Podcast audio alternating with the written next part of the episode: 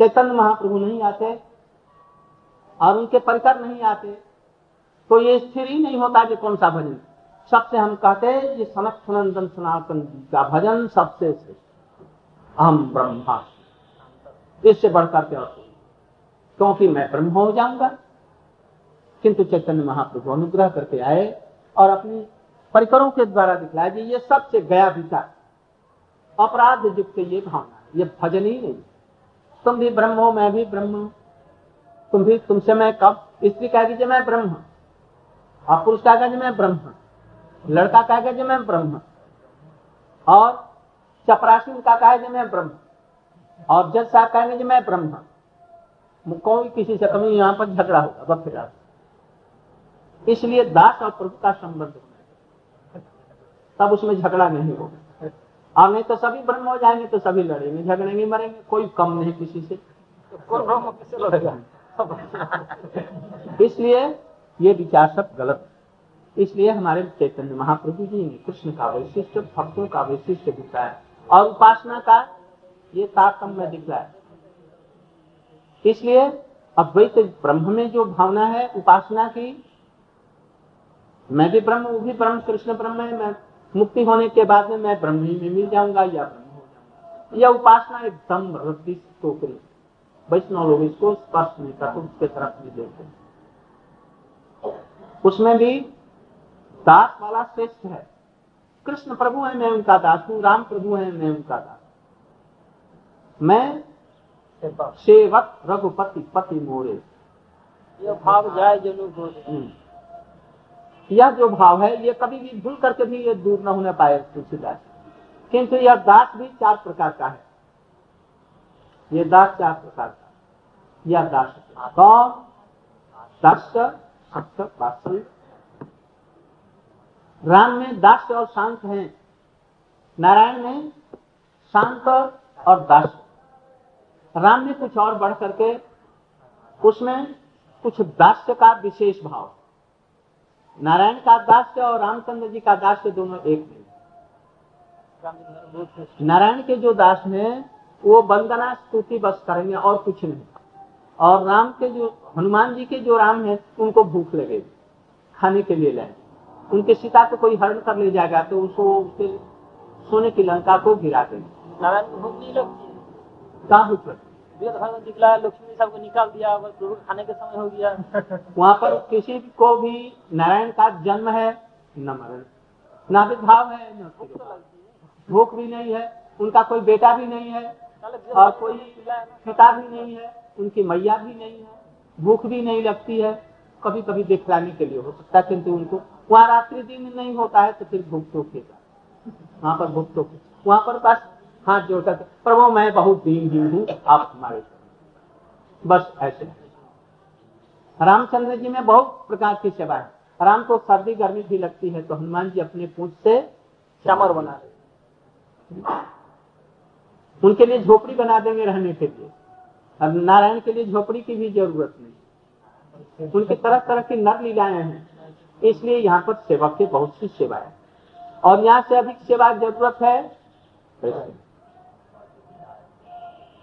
इस तरह से सेवा का विकास। इसलिए रामचंद्र जी में अढ़ाई रस रखा। गया आधा आधा दो सख्य और दास्य। आधा। बात्सल्य का आधा। शांत और दास्य पूरा सख्य का आधा और बात्सल्य का आधा। एक हो जाएगा नहीं होगा। वो आधा ही रहता है। आधा कभी पूर्ण नहीं होगा। आधार आधा तो नहीं होगा। इस जगत में आधा आधा एक हो जाएगा उस जगत में आधा सब समय आधा रहेगा नित्य रहेगा नहीं। दो आधा मिलके नहीं होगा। नहीं होगा। अरे वो आधा ये आधा आधा ना। वो तो ज़बरदस्त हैं तो मधुर रहने से तो वहाँ पर राज और रामचंद्र किसके साथ में राज करते हैं अकेले सीता जी के साथ में कि सीता जी को वन में निकाल दिया तब किसी के साथ में राज करें इसलिए कृष्ण ही रसिक शेखा है।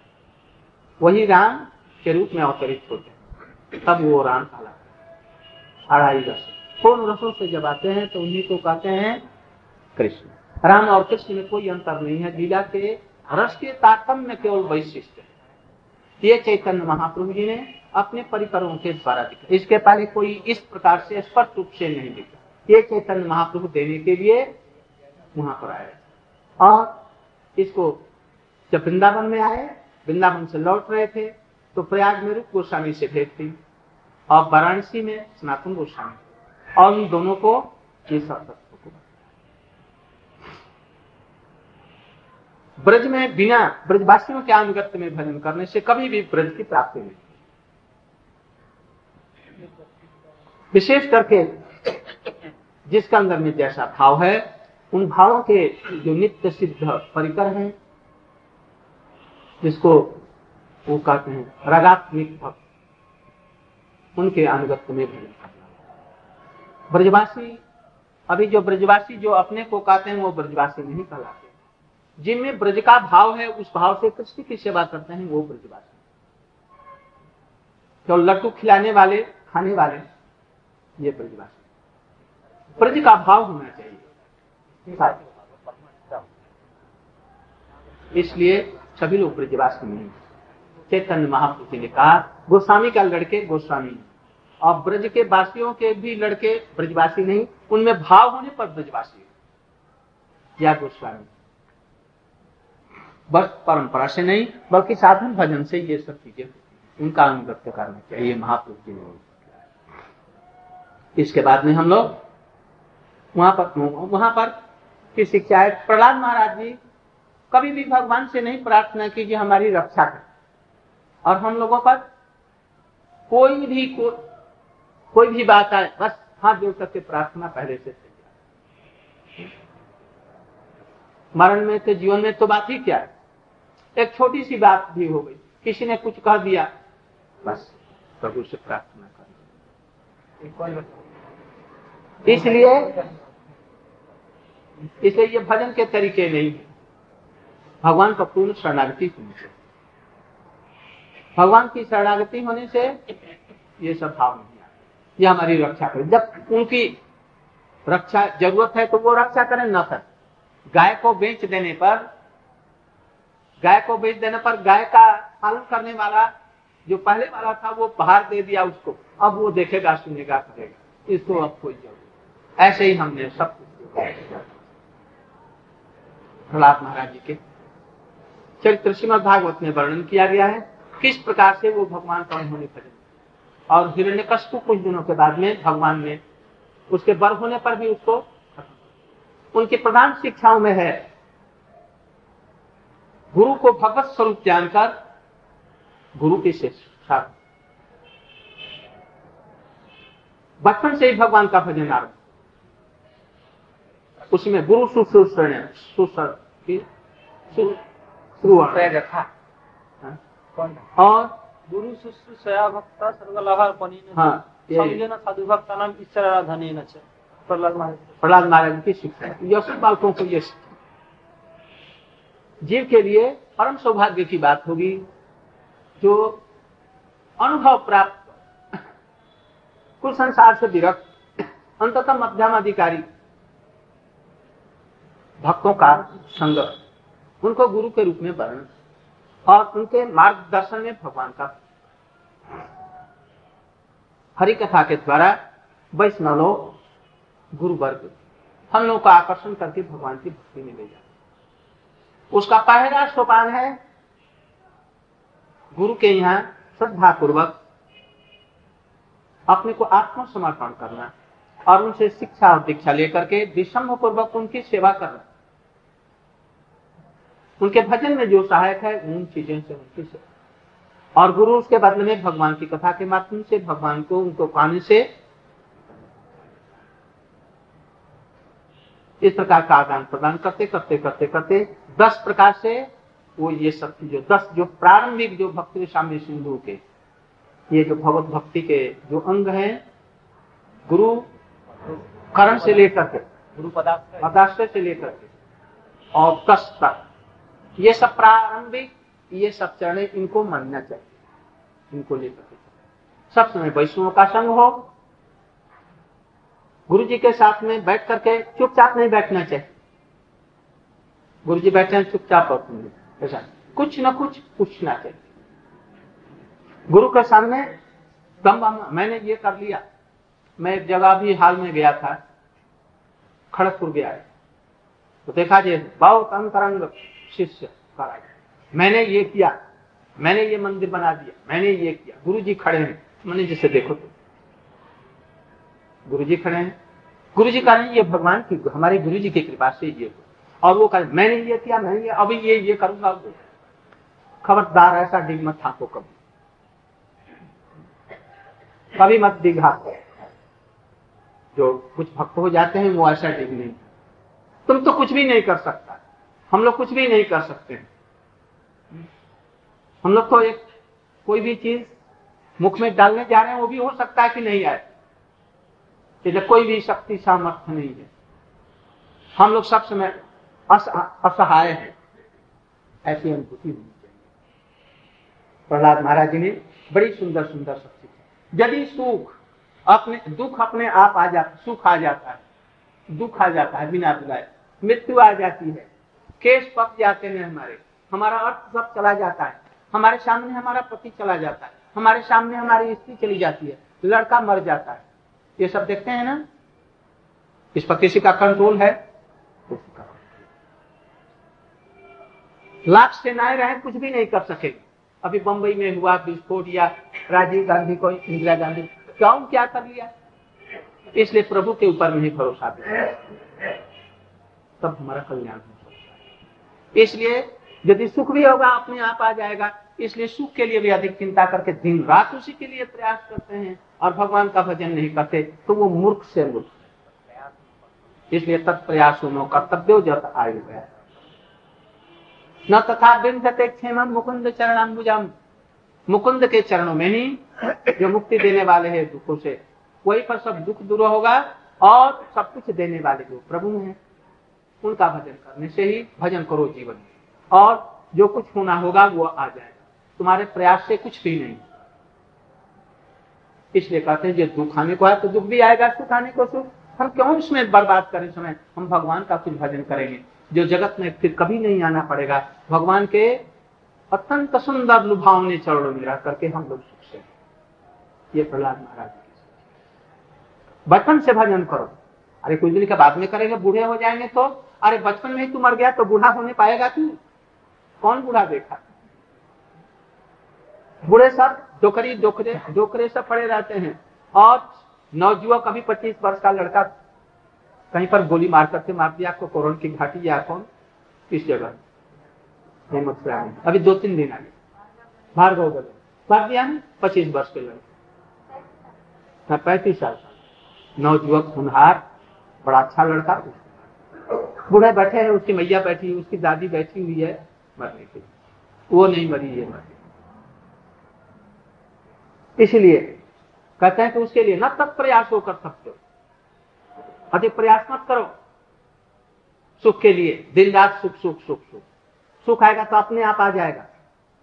और सुख नहीं होगा, तुम सुख के लिए करेगा, वो दुख सुख है रला गया घर, एक घर बांधी लू आदमी नहीं छूट सुख के लिए घर बनाया। है? कौन, कहा घर बना दिल्ली में। कहा? पार्लियामेंट के वो वो कौन कौन क्या क्या है? कोई प्रधानमंत्री और कोई कुछ। इंग्लैंड, अमेरिका के राष्ट्रपति पहले था क्या, जिसको गोली मारा कैनिन ना क्या? कैनेडी। वो रह गए।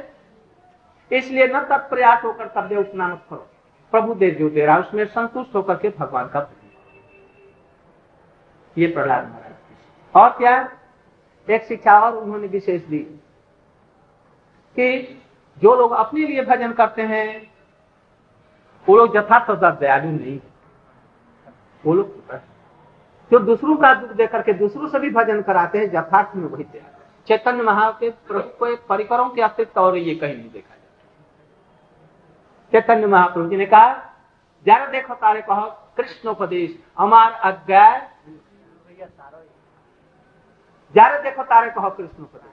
जिसको देखो, उसको कृष्ण उपदेश करो। क्या उपदेश? बोलो, कृष्ण। हज कृष्ण, करो कृष्ण। कृष्ण कृष्ण कहो। कृष्ण का चिंतन करो। कृष्ण नाम कीर्तन करो। यही तुमसे मैं कृष्ण की नाम ग्रहण करने की भीख मांग रहा हूँ। करे ये पागल आ गए सुनो सुनो, नित्यानंद सुनो, हरिदास। हमारा ज्ञाय सर्वत्र हमारा अज्ञाय करो, हो नित्यानंद और उनको आगे ये चैतन्य महा, ऐसा कहीं भी नहीं देखा जाता। किसी भगवत अवतार में नहीं जाता, देखा जाता। उन्होंने आचार, या विचार, प्रचार करने के लिए। बस आया, लीला रस साधन किया। कोई निमित्तिक कारण हुआ, उस निमित्तिक कारण को दूर करके फिर किंतु महाप्रभु जी ने इतनी करुणा है कि सब जगह प्रचार करने आज यदि वो सब नई चीज़ें नहीं होती, हम लोग कोई भी इस भजन नहीं हम लोग बस विश्व में निविष्ट रहते ये प्रधान महाराज की शिक्षा। तो प्रायण देव मुनयो अभिमुक्त कामा मौनम चरंत विजन प्रार्थना। नैतान विहान कृपणान विमुक्त एका। मैं अकेले इन सबको छोड़ करके ये जो कृपण कृपण है। कृपण कौन? विश्व में ये सब कृपण है मूर्ख है। ये नहीं जानते कि हमारा कल्याण। इन सबको छोड़कर क्या मैं अकेला भगवान के नहीं जाना मैं इन लोगों का दुख लेकर के जन्म जन्म का तत्व करूँगा। और हे प्रभु इन लोगों को आप अपनी भक्ति देकर के उद्धार कर। ये प्रहलाद महाराज जी करते ये सब चैतन्य महाप्रभु जी ने आविष्ट होकर के ये सब बातें अपने भक्तों को वहाँ पर भी कीर्तन करते गए। फिर वहाँ से हम लोग लौट करके फिर कोल द्वीप में आए। और कोल द्वीप से वहाँ से मध्य द्वीप। को मध्य द्वीप। मध्य द्वीप में हंस वाहन पुष्कर। हंस वाहन मैंने पुष्कर एक क्षेत्र है, उच्च टीला है। वहाँ पर सप्तरसियों का स्थान है। सप्तर्षि लोग वहाँ पर तपस्या की थी। वहाँ पर एक ब्राह्मण रहता था। उन्होंने भगवान से प्रार्थना आराधना की, मैं पुष्कर जाऊँगा। पुष्कर उस समय में सत्यु का प्रधान तीर्थ होता तो ये द्वापर के अंत में वो उसने प्रार्थना भगवान पकड़ते क्या चाहता है? तो मैं पुष्कर में स्नान करने जाने। पुष्कर में स्नान करेगा जब इस, ये जो पुखर दिख पड़ता है ना, इसी में स्नान करो तो। तो ये, इसमें मैं क्या स्नान तो ये तो ये गड्ढा है। अरे जाओ तो देखो। तो लेकर के उनको, लेकर के उनको उसमें स्नान करा दिया। दिखा, अरे ये तो पुष्कर है। और वहाँ पर ब्रह्मा जी इत्यादि बैठे हुए हैं। पुष्कर में ब्रह्मा जी की मूर्ति। और ऊपर पहाड़ी पर सावित्री को चूड़ी पहनाते हैं लोग तो वो सबको वहाँ पर देख करके आश्चर्य। अरे, यहाँ पर कैसे आए? नवदीप धाम के अंतर्गत में पुष्कर क्या जितने विश्व ब्रह्मांड के तीर्थ हैं, जैसे इस वृंदावन में समस्त विश्व ब्रह्मांड के तीर्थ आपको जमुना के तट पर सब मिलेंगे। हरिद्वार से लेकर के प्रयाग और क्या क्या रामेश्वर, सब यहाँ पर आकर के एक लाइन में बैठ करके मथुराधीश की आराधना करते हैं। ब्रजेंद्र नंदन तक नहीं पहुँच सके। यहीं पर रुक गए, इनको, उनका देख करके भूल गए। और वहाँ पर वृंदावन में तो पहुँच नहीं। ऐसे द्वारकाधीश का ऐश्वर्य यहाँ देखा कृष्ण का। बस इसी में लो इस तरह से यहाँ पर सब जाए, ऐसे ही वहाँ पर नौतिक धाम समस्त जितने विश्व ब्रह्मांड के तीर्थ हैं वो सात लोग उनके अधिष्ठात्री देवता समेत उनको देख करके आश्चर्यचकित हो गए। प्रजा यहीं पर रह करके स्नान करो और महाप्रभु जी का गौरंग नाम का स्मरण करो। उनको मंत्र दिया। तो मंत्र देकर का यही पढ़ो कुछ दिनों के बाद में तुमको और एक चमत्कार और दिखाई। करते करते कुछ दिनों में उन्होंने देखा, सब चैतन्य महाप्रभु महाप्रभु जी को देख करके और एक आत्म फिर उन्होंने कहा कि तुम हमारी लीला के समय में जन्म लेकर के मनुष्य के रूप में हमारी लीला का आस्वादन तो फिर वो भी वहाँ पर खुश होकर के दर्शन चैतन्य महाप्रभु जबकि मध्य द्वीप में जाते थे दो बार की लीला को कर दो बार वाली लीला। वहाँ पर महाप्रभु जी उसको अनुभव करते थे। हो गया समझ वहाँ पर अनुभव करते थे। गोचारण करते करते करते एक बट की छाया में वहाँ पर बैठ जाते उस पोखर के निकट। वही पास में उच्च टीला सप्तर्षियों की टीला है। उसी जगह में सप्तर्षि लोग, जैसे मथुरा में सप्तर्षियों का टिल्ला है तो अभिमुक्त क्षेत्र कहलाता है ध्रुव घाट ध्रुव घाट के ऊपर में वो सप्तर्षियों का टीला ऐसे वहाँ पर भी टीला है। वहाँ की बहुत सी बातें। उसी के पास में जब हम पार करते हैं, तब आता है पंच बेनी पंचवेणी। पंचवेणी के संबंध में कल बतलाया था।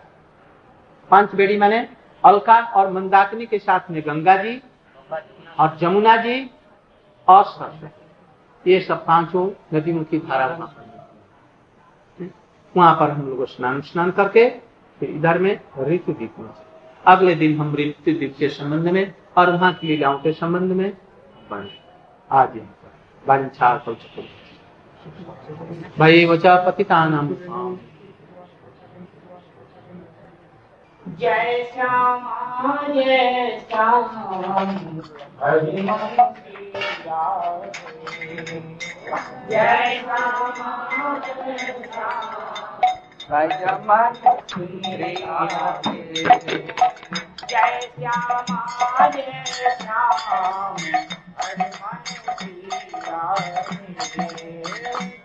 श्यामा जय श्याम मन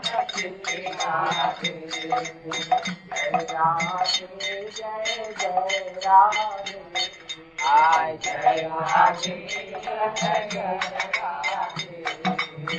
जय जय राधे जय जय जय राधे जय जय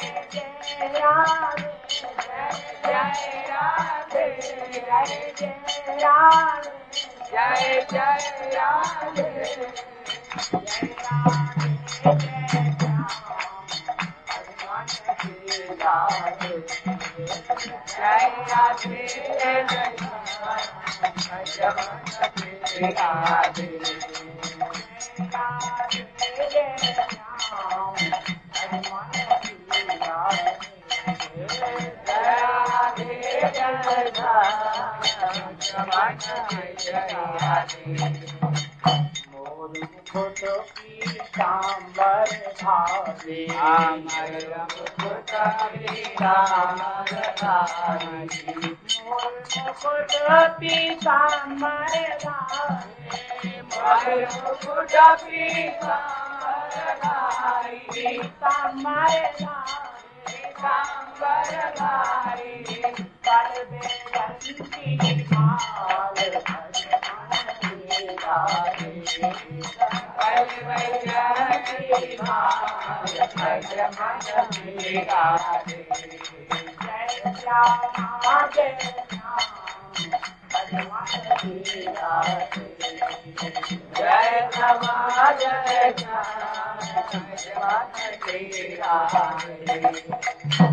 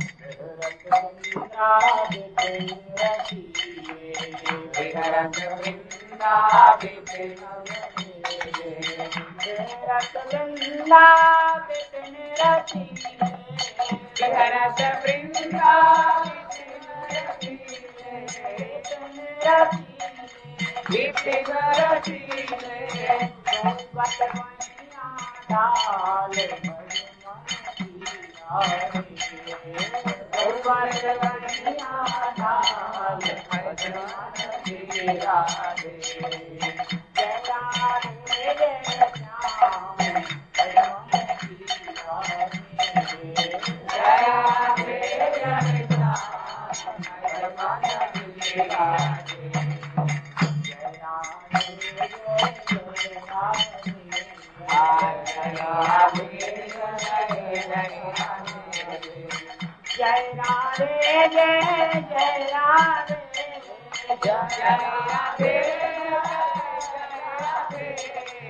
जय राधे जय जय राधे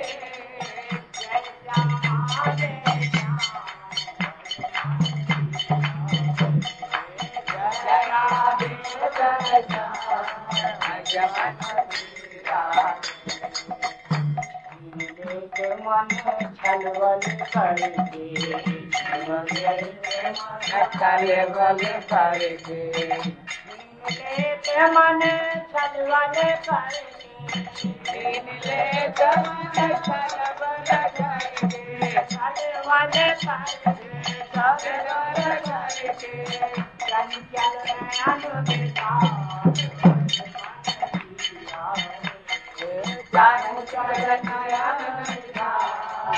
जय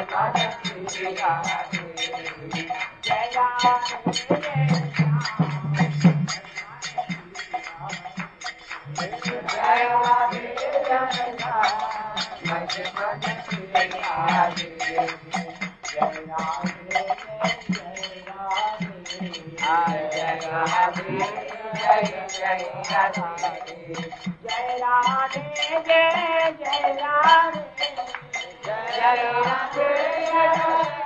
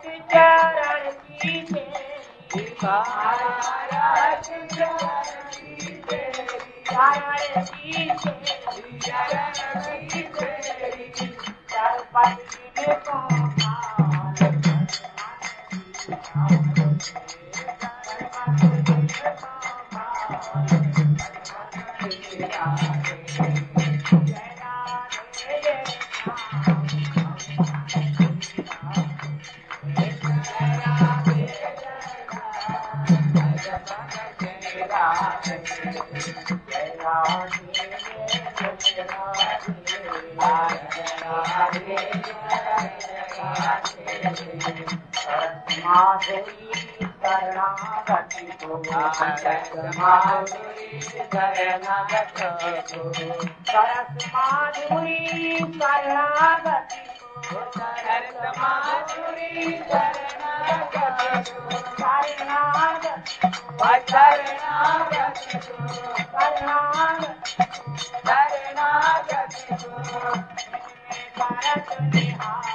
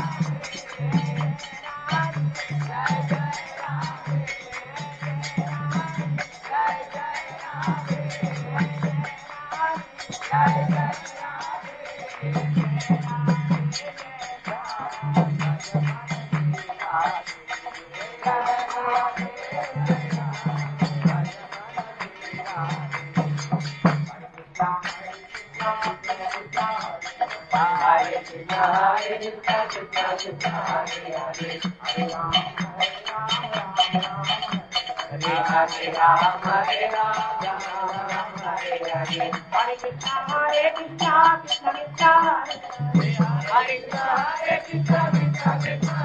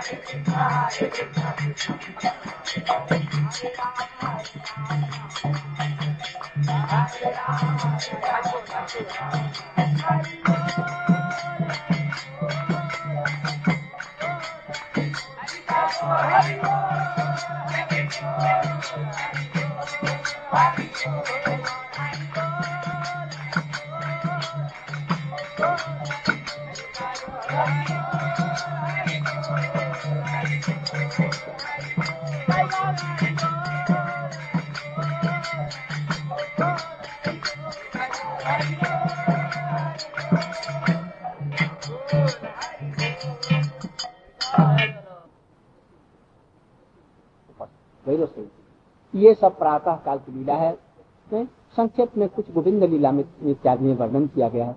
साधक लोग, जो रागानुगा हैं, वो वैधि भक्त वाले हम लोग नहीं।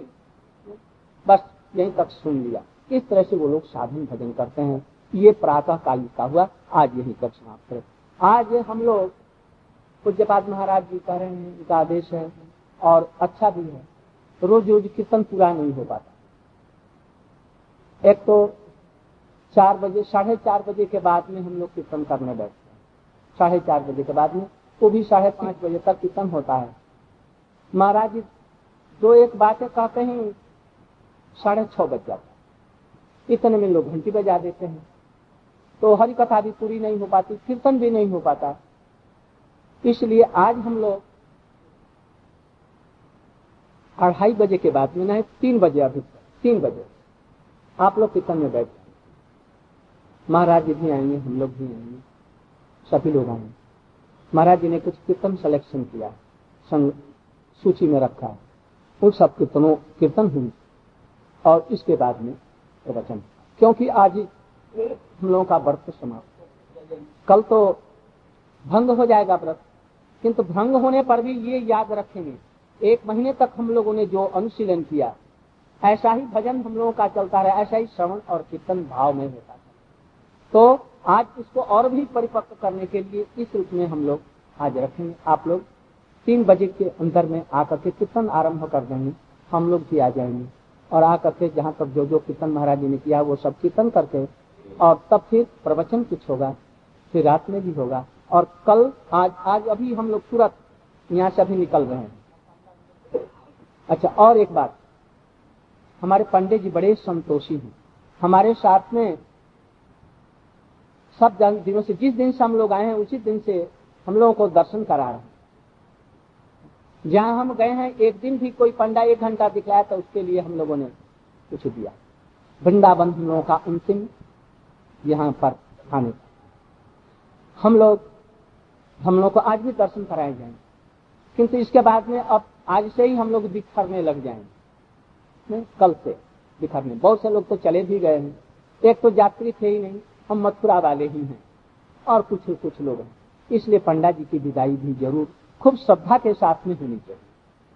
और जगह जो मैं दिया है उससे भी अधिक आप लोग देंगे जिससे कि इनके हम लोग कुछ अभ्यर्थना आदर ही कर सकें और भविष्य के लिए भी हम लोगों को प्रसन्न रहे। वैष्णव को, ब्राह्मणों को प्रसन्न कराना हमारा कर्तव्य है। इसलिए आज विदाई भी इनकी हम, हमारे, हम लोगों के पास में, ब्रह्मचारी जी के पास में दे देंगे। कल हम लोग उनका यथा योग्य सम्मान हम लोग करेंगे और अभी हम लोग चल रहे हैं धीर समीर बंशी भक्त कुपेश्वर महादेव रंगनाथ जी का मंदिर और उधर से गोविंद जी का दर्शन करके हम लोग इसलिए आप लोग अभी परिक्रमा करके प्रस्तुत हो जाए वंशा कल्प